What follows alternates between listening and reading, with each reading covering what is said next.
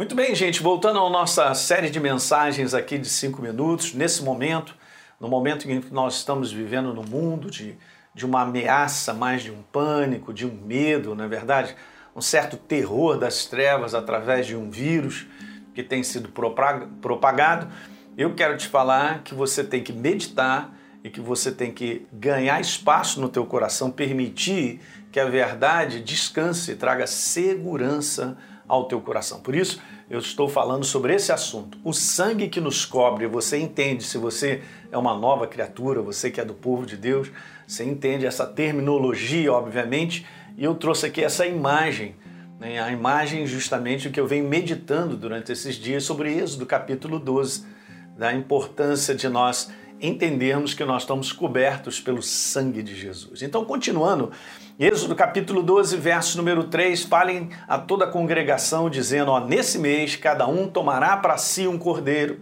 Está falando a respeito de quem no futuro aconteceria isso, a respeito de Jesus, do sacrifício perfeito. No verso número 6, então, vocês o matarão no crepúsculo da tarde. Veja que legal. Mas aí também Deus pede isso, porque ele faz essa analogia, obviamente, ele faz essa, essa figura para que no futuro nós pudéssemos ter entendimento sobre a obra de Jesus. Vocês pegarão um pouco do sangue e o passarão nas duas ombreiras, veja, e na viga superior da porta, nas casas que o comerem. Fantástico isso, né, gente? Que maravilha! E nós sabemos que em Êxodo capítulo 12 diz lá que então eu passarei pela terra do Egito e matarei na terra do Egito todos os primogênitos, porque era a última praga, obviamente. Então o povo de Deus estaria protegido debaixo da casa que estivesse com sangue nas portas. E veja, verso número 13, Deus dá uma declaração: olha, o sangue é um sinal. E eu quero te falar que o sangue hoje não é um sinal, só nós pensarmos de maneira assim, ah, beleza, estou vendo um sinal. Não, o sangue, eu vou colocar aqui, para nós hoje é uma realidade no mundo do espírito, porque fez de mim e de você uma nova criatura. Eu sou povo e você também de propriedade exclusiva de Deus. Nós somos dele, pertencemos. Ele nos comprou, está escrito isso, por sangue. Então nós somos um povo separado não porque nós somos melhores, de forma alguma, gente. Esse não é o espírito. Nós somos um povo separado porque ele comprou por preço e nós acreditamos nessa verdade maravilhosa da cruz do Calvário.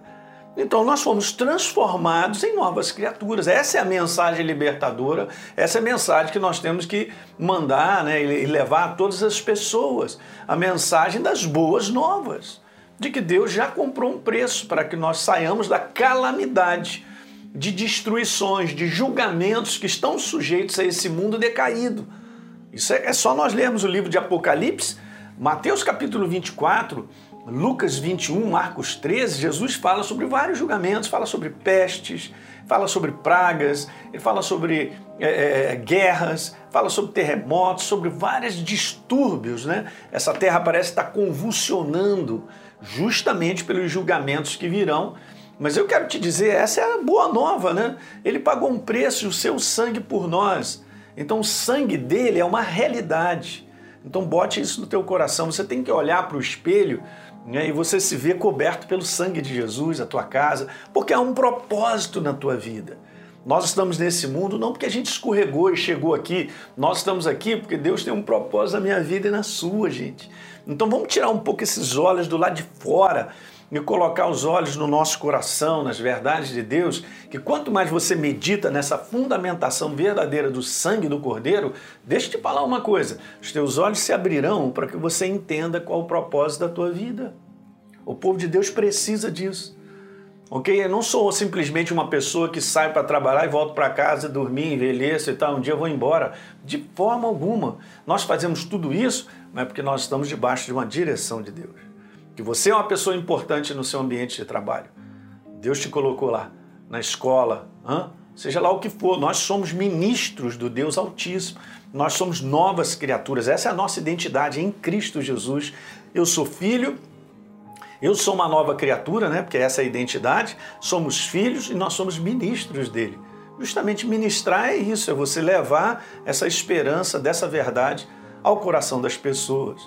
E nada mais nesse momento né, tão importante que nós estamos vivendo de maneira mundial, nós anunciarmos que o sangue de Jesus é uma realidade. Ele não é um sinal porque foi colocado ali. Não, de forma alguma. Lá estava mostrando algo. E obviamente esse sinal era proteção. Opa, nessa casa aqui não posso tocar, não posso chegar. Veja, então Deus tirou o poder da destruição de cima do seu povo porque eles estavam marcados pelo sangue do Cordeiro. Uhul. Tá certo?